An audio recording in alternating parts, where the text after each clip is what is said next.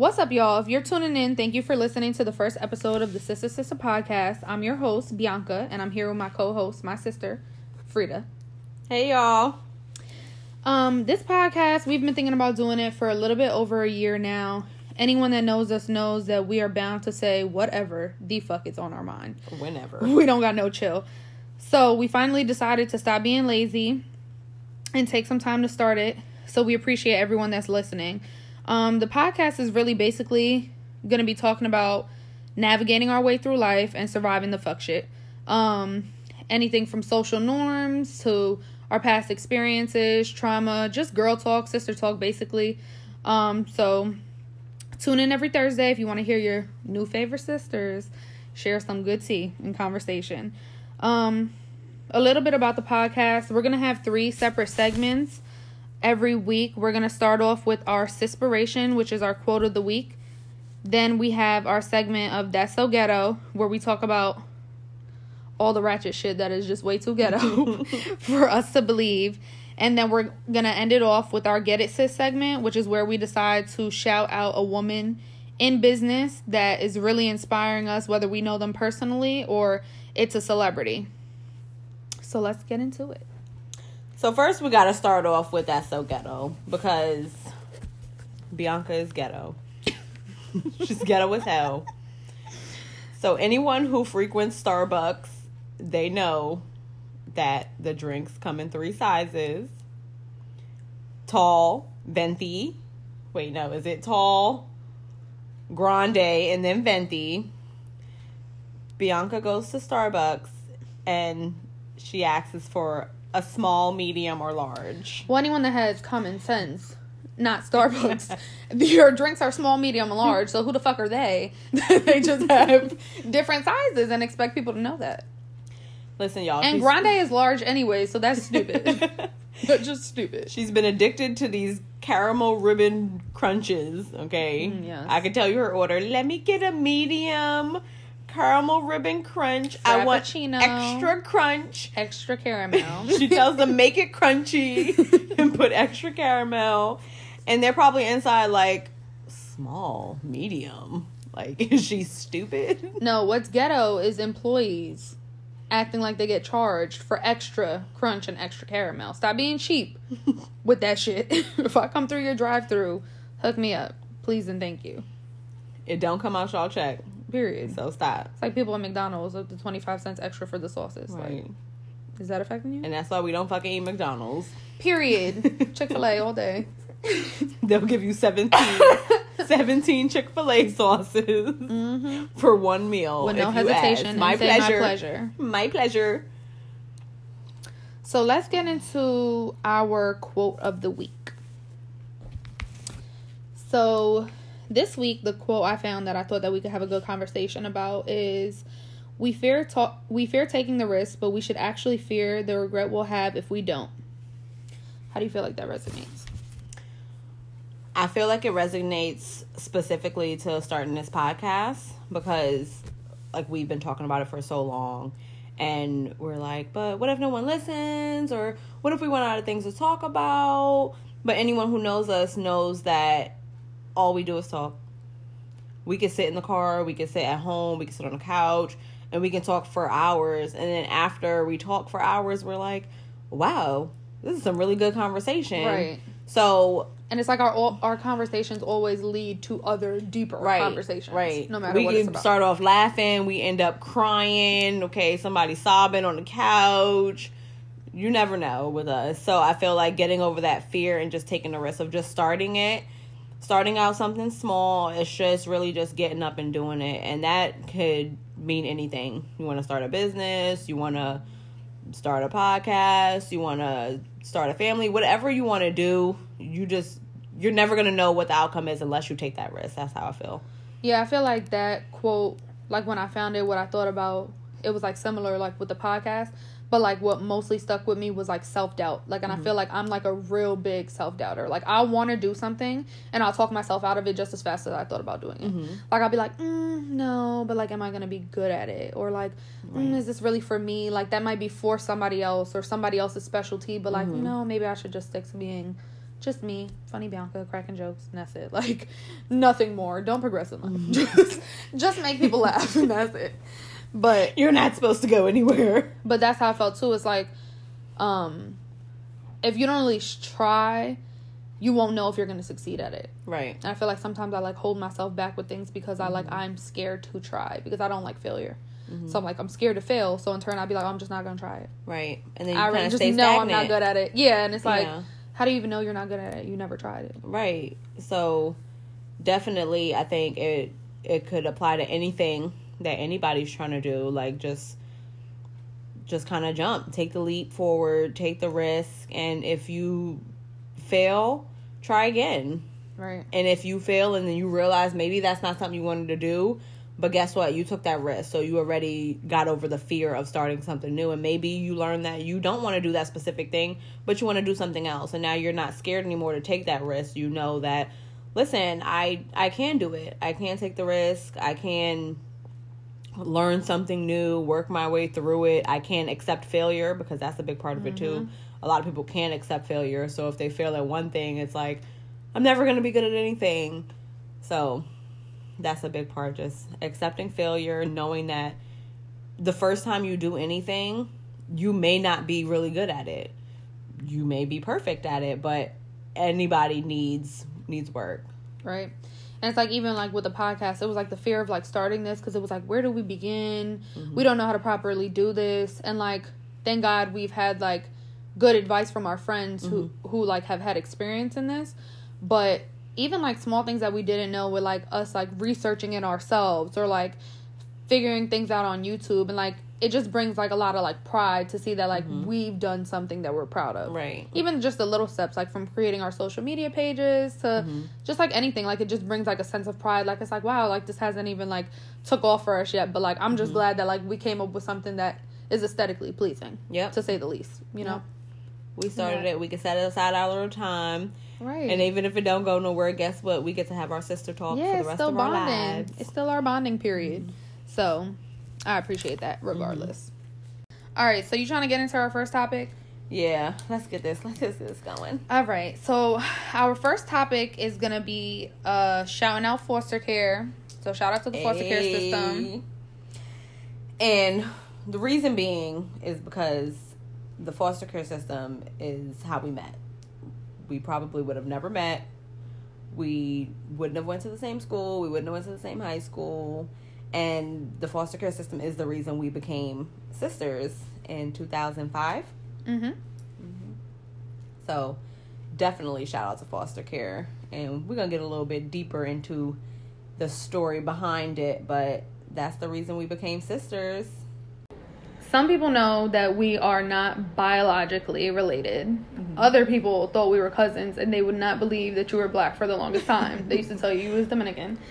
Um, for the record, Alfreda is African American, and I am Not Dominican at all. and I am Puerto Rican. Um, when we were younger and we were in junior high school, I believe, we used to tell people we were cousins because it was easier than explaining how we really met. right.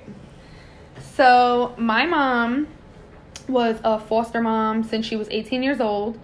Um, and in 2005, um, she took in Frida and her two sisters.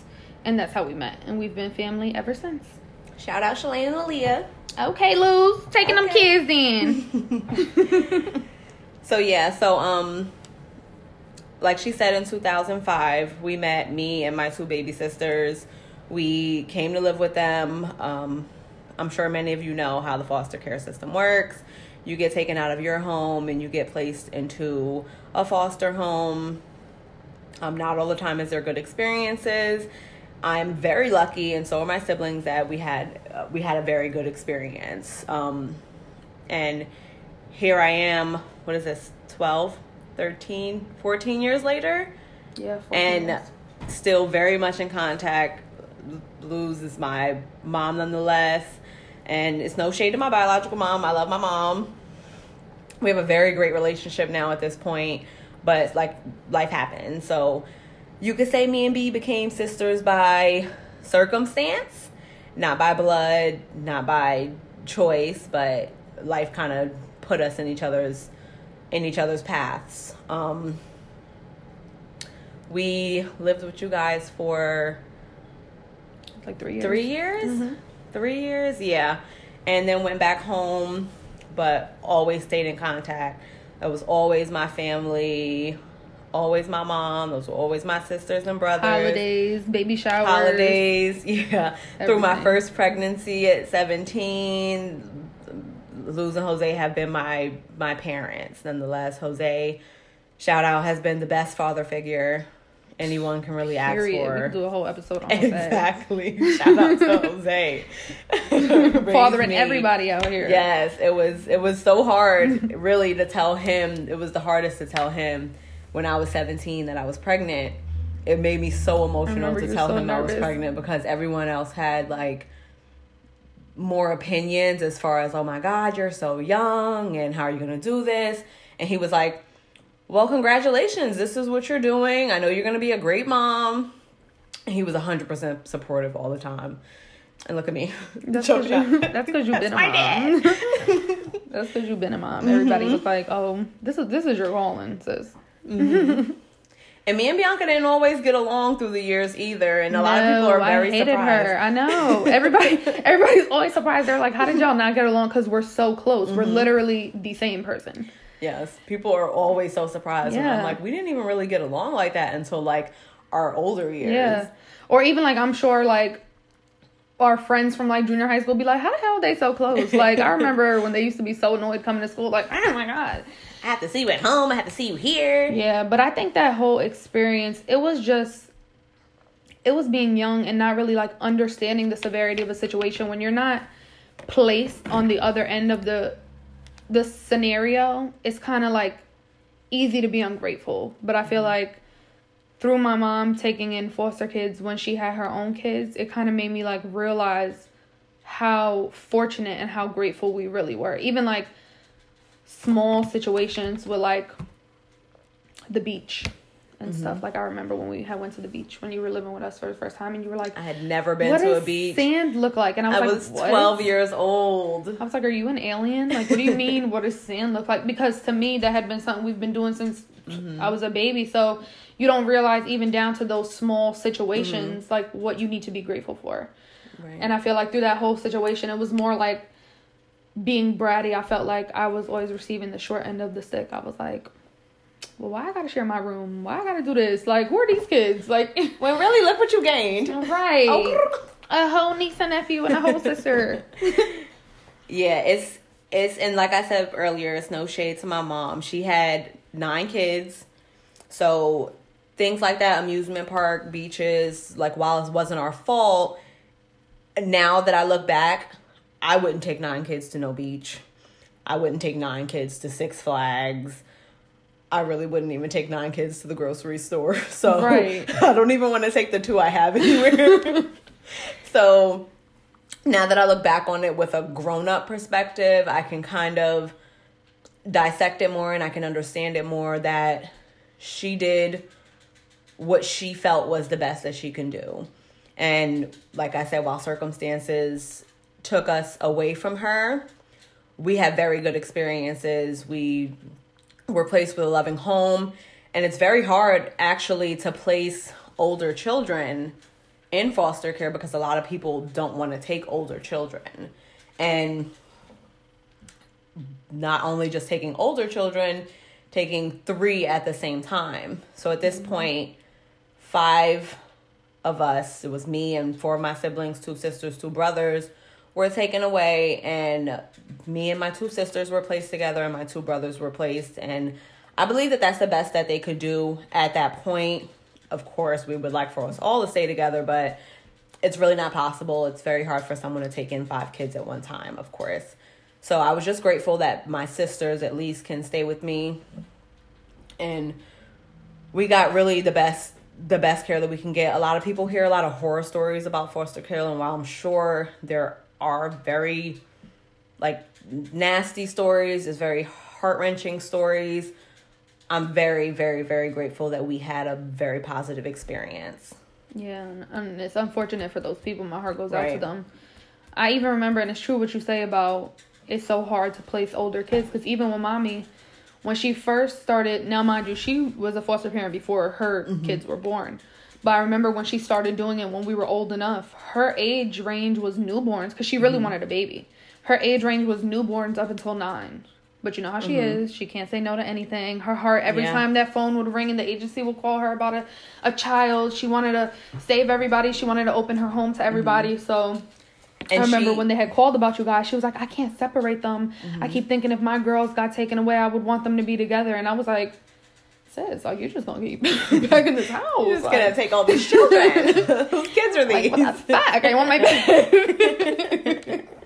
I want my bed, but and a few like a few foster care statistics um the number one reason and which is the reason that we were taken away is neglect it could be neglect in any form from the the most minor things to something very very very drastic but that's the number one reason children are removed from their home um secondly over 437,000 children and youth are in foster care and that's a very big number. I'd like to see it lower. I'd like to see more like parent homes keeping their children safe and keep an environment where children can stay with their parents but i'd also like to see a lot more positive stories because you can't really find them these days about foster care which is why when i speak on my experience i always love to point out how positive it was and how greatly it changed and impacted my life i really wouldn't be who i am today without that experience. Um the other fact I wanted to I wanted to touch on is that of the youth that are who age out of foster care, a quarter of them are incarcerated within 2 years and only half of those graduate from high school. And that's sad because there's not a lot of resources for foster children, especially once you age out. Me luckily, we got to go home to my mom, so I didn't have to deal with the aspect of aging out of foster care but I hear a lot of stories and I know a lot of people who did have to stay in foster care until they age out.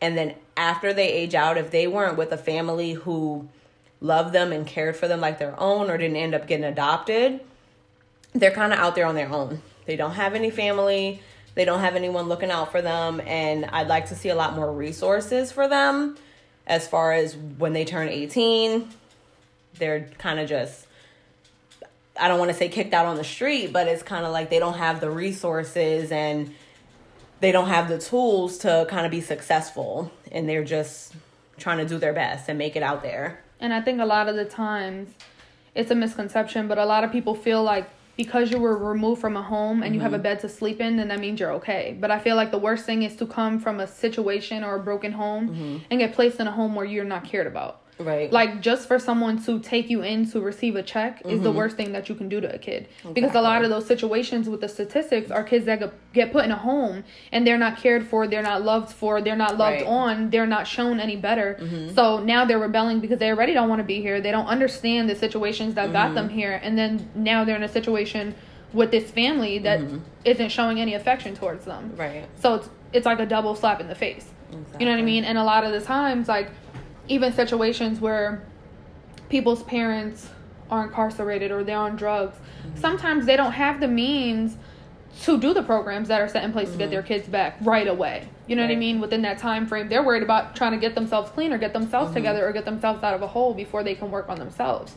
So I would just say if you're gonna do it, do it for the right reasons Right. because that's the one thing and that's something that i didn't understand when we were growing up that's something that i used to resent my mom for when i would be like i remember the one time it was like i forgot what year this was maybe it was like i don't know we were going to eighth grade or something but i remember for the first day of school i was the only person that couldn't get my hair done she mm. couldn't afford to get my hair done for school but she had got everybody else's hair done and i remember i was like how you not gonna get my hair done and she was like I get paid to take care of these kids. You damn right. They're gonna have their hair done. They're gonna look presentable. She was like, mm. if you have to miss out, meanwhile if you've got your hair done, how many times for school? She was like, you're going to miss out. That's the only thing you're missing out on.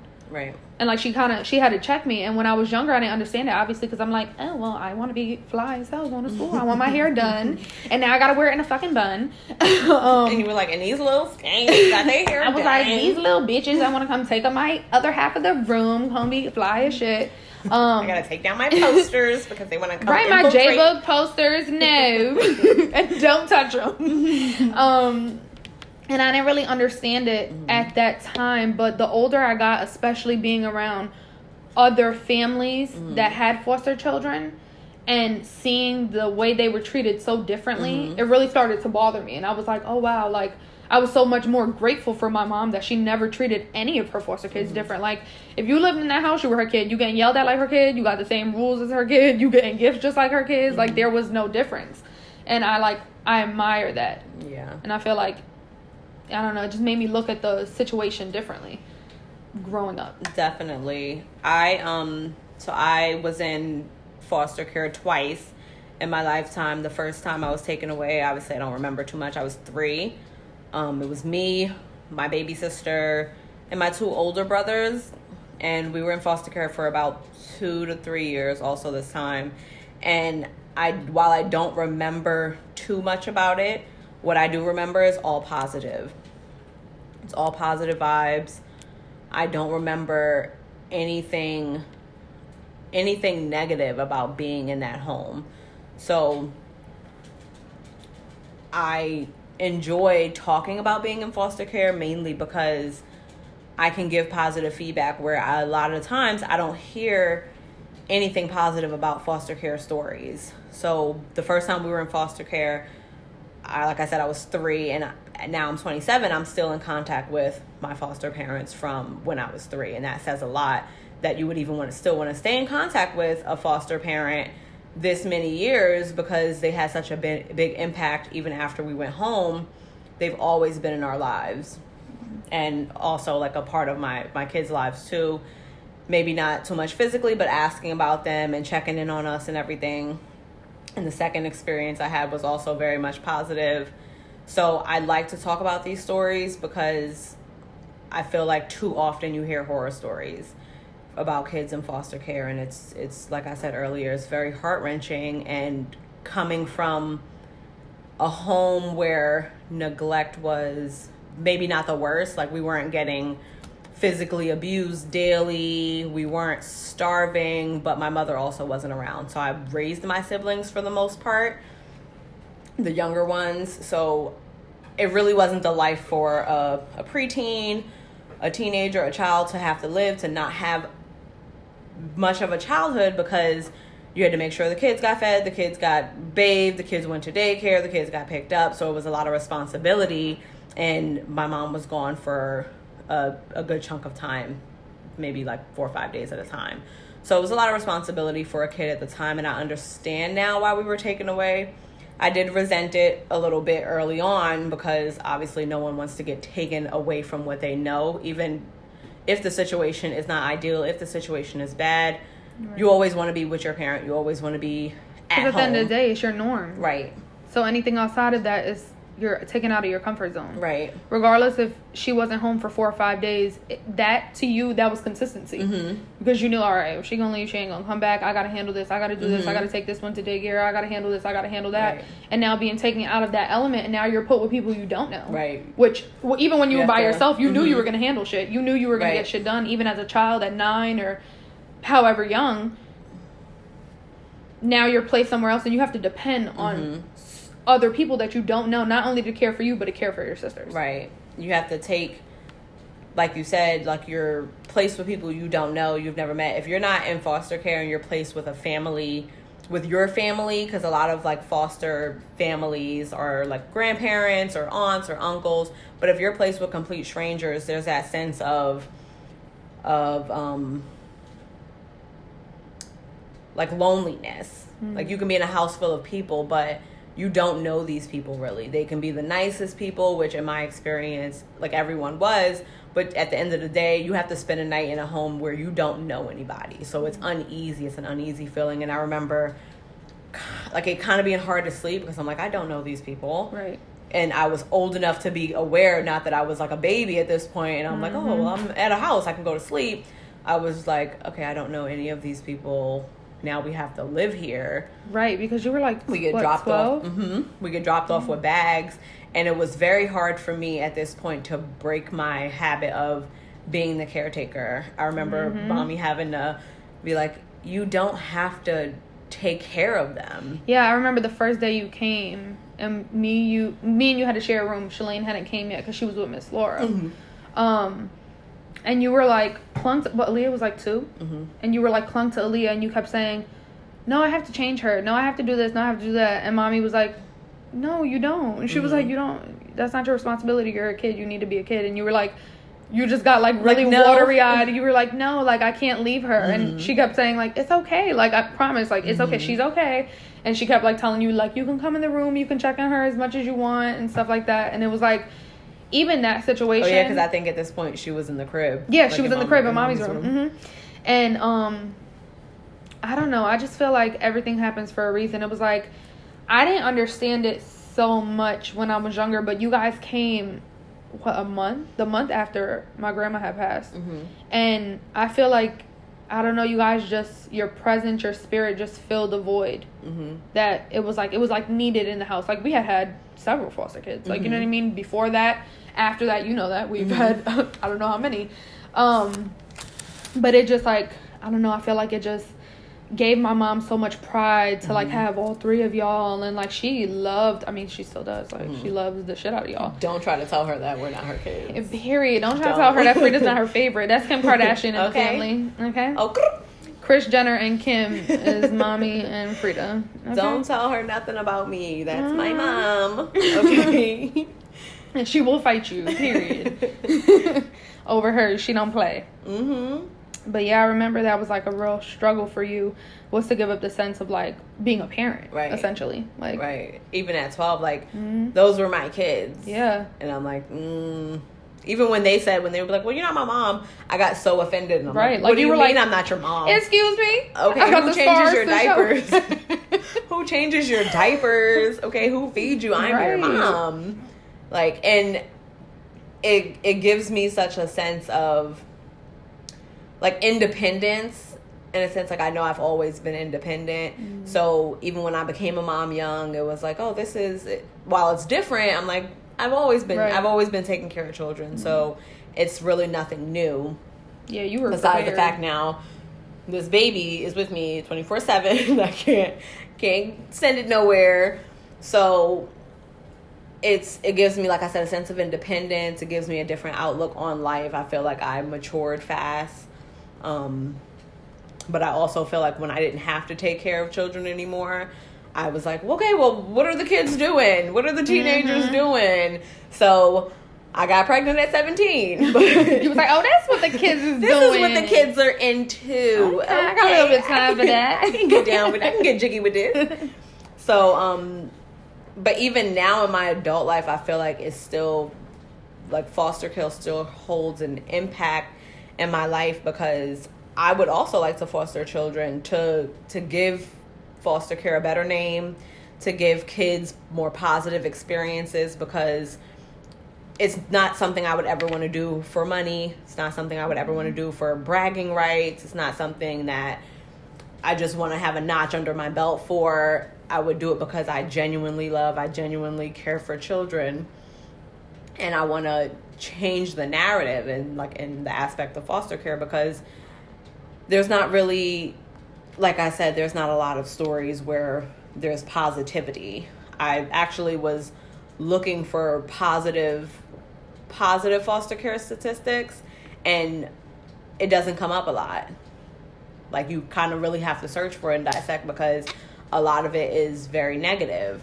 Like as far as um, the types of abuse that go on in foster care uh, the the things that go on after you get out of foster care if you age out and there's just a lot of negativity. So changing that narrative is something that's very important to me.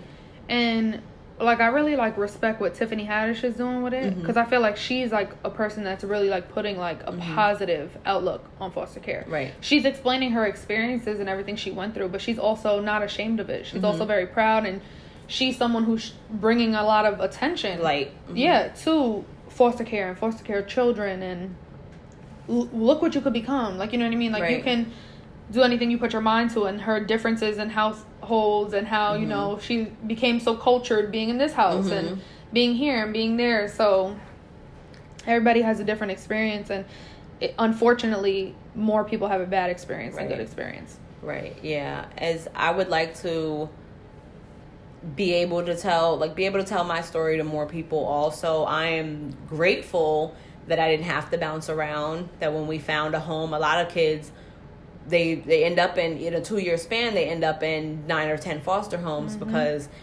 uh, either abuse is happening where they are or the foster parents don't want them anymore or they're acting out because of something that happened in the past. So like whatever the story is they change homes so often so they end up having to be in nine ten homes whereas we had consistency. Right. we were in and the same even home. even when y'all had to go to other homes for respite, Right. that like killed mommy. yeah That killed her. Oh my god. I Mm-hmm. remember when we went to Puerto Rico and um the way it worked in New York was that even though you were temporarily taken from your parent, they still had major say so in any Mm-hmm. vacation, any move. It's not like that across all states.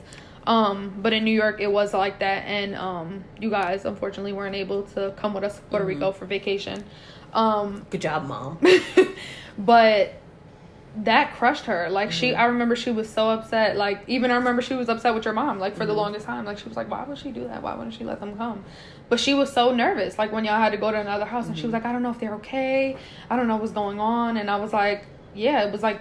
scary in a sense and we weren't Mhm. even the ones that weren't there because you guys had been with us so long like Mhm. there was like no reason that you wouldn't be with us so it was like oh my god like and I don't even. I it might have happened like two times that we had to stay with someone else, but yeah I don't really remember. yeah Like it the was only a most I remember, yeah, the most I Mhm. remember is walking to a bus stop with one of the foster ladies. Like I don't. Mhm. So I'm assuming nothing really bad happened because I feel like I remember that. So like I, I don't really remember. They didn't have too much of a positive impact Mm. on me for the little bit of time that we did have to stay, but maybe not too much of a negative one either Right. because we don't really remember. Um, but yeah, like like I said, no shade to my mom. I I love her with all my heart. She's turned around like turned herself around. She's an amazing mom at this point. She's an amazing grandparent. She dedicates her life to her grandkids. You can't tell them nothing about her. You can't tell her nothing about them. She loves them with all her heart, but everyone goes through their hardships. and, we're in contact with Frida's mom too. We were just at her house. Right. like it's not. And It's no beef. it's no, no beef. beef, no shade.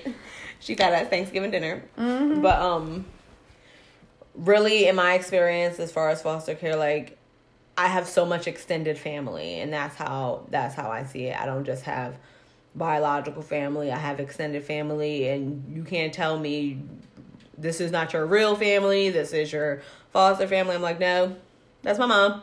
That's my dad. But that's my mom in New York. And that's my Mhm. mom here. Like Right, I I have so extra. much. I Yeah, got bonus. I have bonus moms. I have. I just have one dad, Jose. But I have so much extended family, so much extra family. And people are like, "How many siblings do you have?" I'm like, "Listen, at this point, I can't even count.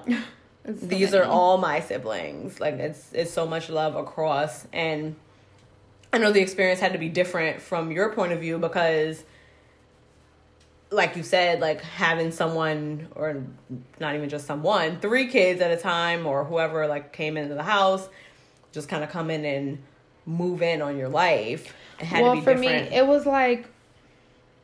So for me, I feel like me and my mom in my younger years, we already had like a rocky relationship, Mm-hmm. and then I'm the middle child. So on top of that, you know, like the middle child syndrome, you always feel like the world doesn't get you. And then my Aquarius, I don't got no feelings, attitude, just Mm-hmm. rubbed everybody in life the wrong way. um, mommy hates that about me till this day. Like she's like, you don't care about nothing. You don't care about nothing. I'm like, "Mm, I don't.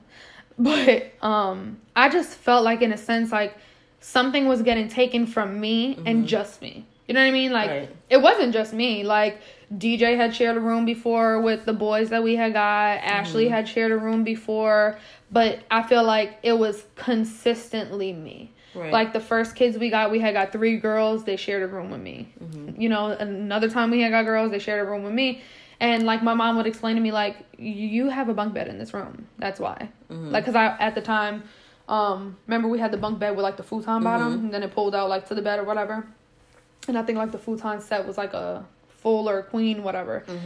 But she was like, "Why would I put them in a room where it's only one bed when you have the space for it?" But obviously, I was 12 mm-hmm. We're the same age, so But it's my room, mom. right at twelve, I'm like, "Oh, but like it's like." It's because she hates me. Like that's how I kept looking at it. It's like she she hates me. She's trying to punish me. Right. So she's trying to punish me. So I kind of felt the same way. Like it was like how you felt like, oh, like, well, I don't know them. I felt the same way. Like you're bringing people into my room that I don't know. Mm-hmm. Right. I have to be comfortable. I have to share my space. I, I don't know if this girl steals. or is gonna slaughter me in my sleep. Like I don't fucking know. like you know what I mean? Like you argue with your siblings your whole life. You know them. Mm-hmm. Like I know DJ's a little psycho. I know DJ's liable to throw my shit off the balcony. Like he's done plenty of times. Like you know what I mean? But when you don't know people Mm-hmm. and then they're coming into your close quarters, it's like it's uncomfortable. And then it's a Mm-hmm. learning experience. And it's like learning to I feel like it's easy to like love and care for a kid. Mm-hmm. Like, oh my, oh look, we got a little two year old. They're so cute. Blah blah blah. You know what I mean? But then like learning to love and care for somebody your age Mm-hmm. that like y'all didn't meet on the basis of friendship. Right. Like, I, oh, I met you in the hallway. We have this in common. Oh yeah, that's my that's my girl. I love her. Like, it's kind of like you're forced in a position with this person to be a roommate, and then I don't know. I just feel like our personalities clash because I used to take everything the wrong way. Like, mm-hmm. I'm a person coming from not liking to feel anything. I don't like to mm-hmm. feel anything. I don't like to deal with any emotion. I like to sweep it under the rug. I like to joke about everything. I like to just act like shit doesn't happen. Like, mm-hmm. oh, it doesn't exist. Or Right. whatever. And you're an emotional person. Mm-hmm. So for me, I used to take everything that would happen as like, oh, you're doing this on purpose. You want pity. Mm-hmm. Like I remember there would be so many times that we would have little disagreements and then mommy would come down the hallway and she'd be like, What's the problem? What's the problem? And then like, you know, I'm loud and boisterous. Mm-hmm. So I always look like an aggressor. And I'm like, but Yeah, and you're like, because you don't want mommy to be disappointed in you now. Mm-hmm. You're like, no, that's not what happened. And you would like start crying, and I'm like, oh, she's doing this shit on purpose. Right. She's a manipulator. She just turned my mom even more against me. And I used to like, that's how I used to take everything instead of like, I mean, anyone that knows you for five seconds knows how emotional. Family Guy makes me cry. Right, like oh my god, you cry at anything. You're so emotional, but like it, it comes from you being such a I'm loving not person. crying right now though. you strong. Yeah, it comes from you being like a loving, caring person. Like Mm-hmm. you really do care. You really do not want to offend somebody or you Mm-hmm. you know what I mean? Like you like think before you do something. Mm-hmm. Where I'm like the opposite. I tell you this all the time. I'm like, girl, you're so strong because you just like you really will think about it. You'll be like, no, this ain't worth it. I'll be like, and then I'll be like, maybe I shouldn't have. Like, I'm gonna sit with this for a little bit. Yeah. I'm gonna react tomorrow. Maybe I shouldn't have been a psycho about that. But that's where I was coming from the situation. I just felt like I was like in a sense being like punished. But then like obviously over time you guys were there for 3 Mm-hmm. years and I feel like with me and you our relationship fluctuated. Like when you first came, we were real close. Mm-hmm. Then it like drifted. Circumstances. Then before you left, we was getting close again. Mm-hmm. And I remember like when I came home and y'all wasn't there, I cried. Like I was like, what the hell? Like they just like left. just took them away from us. Yeah, like I was like, Because we were kind of on the verge of getting adopted. Like they Yeah. were talking about adoption. Yeah. And then um, my mom turned everything around and she did get us back. But from being somewhere for two, three years and you're talking about adoption and then Mm-hmm. Yeah. Mm-hmm. it's like, nope, they don't live with us anymore. It's like, Yeah, I remember mommy was like, because I think they had called her and told her you guys were going, but I was at school. Remember at this time, me and you were going to two separate high schools. You were in Van, and I was in Jack. Mm-hmm. Right. And when I had came home, you guys were already gone. Like I didn't get to see y'all or nothing. And I was like, oh shit. Like, and I remember like when I had came home, like she was like crying and she was like so upset about it. And she was like, I just don't understand how they can go from telling me I'm about to adopt them to now their mom got them back. And she was like, you know, like I'm happy for them because that's obviously they would want their mom to get their shit together, her shit together, and like that's where they would want to be. But she was like, I can't help but feel selfish, like in a sense. Like she was like, those are my girls. Like she was like, at the end of the day, those are my daughters. So it's hard. It's like hard from both sides because mm-hmm. obviously from your mom's perspective, it was hard getting her kids taken away from her. And then this person that comes in and learns to love you guys like their mm-hmm. own, it's like now you're ripped from her. Like you know what I mean? It's like it's no but guess what? Now no they get to share me period. because now I'm 27 and I can choose where I want to be and I just have enough love for everybody. And you can't tell mommy that I'm not her daughter ever. Okay. We can call her right now. She's gonna be asleep. But if you, You ask her, she'll be like, "That's my daughter." You can't tell your mom that you're not uh Right. mommy's daughter. She'd be like, uh, uh um, that's your come mom. get. She yeah. still say, "Um, you have to come get Aaliyah. She has to live with you." yeah, even at the baby like- shower for Malachi, she'd be like, um, no, that's not how it works. That's not how it works. She was like, "You got them back, sis." Like, no, you can't be calling me. you can't be calling me when they be acting up. Keep your kids, sis. But yeah, it's just more love to go around. But I feel like over time, I learned to get over it, and it just came with like being young and not really like understanding. I feel like I was like more just like territorial because I feel like me and Ashley were always like close in age, but we had separate lives. Like we had separate mm. friends. Like even like in interests. school, like I wasn't yeah, like I wasn't like oh like all behind her. Like mm-hmm. she had her friend. She was like oh there goes my annoying little sister, and I was like whatever ho. you know what I mean? I had my friends. She always thought my friends were too ratchet to be around. So it's not like we all hung out as a crew. But I feel like with me and you, we were together so much mm-hmm. that like I was just like okay, like we're either gonna like really hit it off or we're gonna hate each other. Mm-hmm. And then it went away. It kind of like fluctuated, like. It, like bounced But around. through it all, it's like even when we hated each other, We still had, love like each a other. united front. yeah, yeah, yeah. It was like, first of all, Right, like, it's about like- to fuck with my cousin. Yeah, like it was like I could not like her today. I hate her, but you were not right, but you ain't about to not like her. Period. So, what you want to do? Like, it's not a problem. Period. Like, But yeah, it came with like it's not like you ever did anything to me. It was just being young and I don't know. I just Yeah. feel like I had my own personal issues with my relationship Mm-hmm. with my mom that I just feel like I took everything like, oh, she fucking hates me. we were young, dumb, and out of control. Like it's like when Celisa and Alicia argue, and we're she like, definitely got these foster kids on purpose she didn't want to save no lives. what do I say all the time? Everything ain't about you, sis. For real. It's like when the kids argue, and we're like, did you really just come tell us you were arguing about that? That is so No. dumb. Looking back, it's like, it was dumb. that was so dumb. Know. Like, and then you used to always be like, I don't have a problem with you, and I'd be like, mm, yeah, I'm sure you don't. yeah. Mm, Looking problematic Right. in the face. looking all innocent. No. You have to have a problem. There's no way you don't have a Plot problem. twist, you're a psycho. Like what? Like I didn't even do nothing. And I'm like, sir, I've done nothing to you. you, you were like, Okay. this bitch is just delusional, Period. which I was.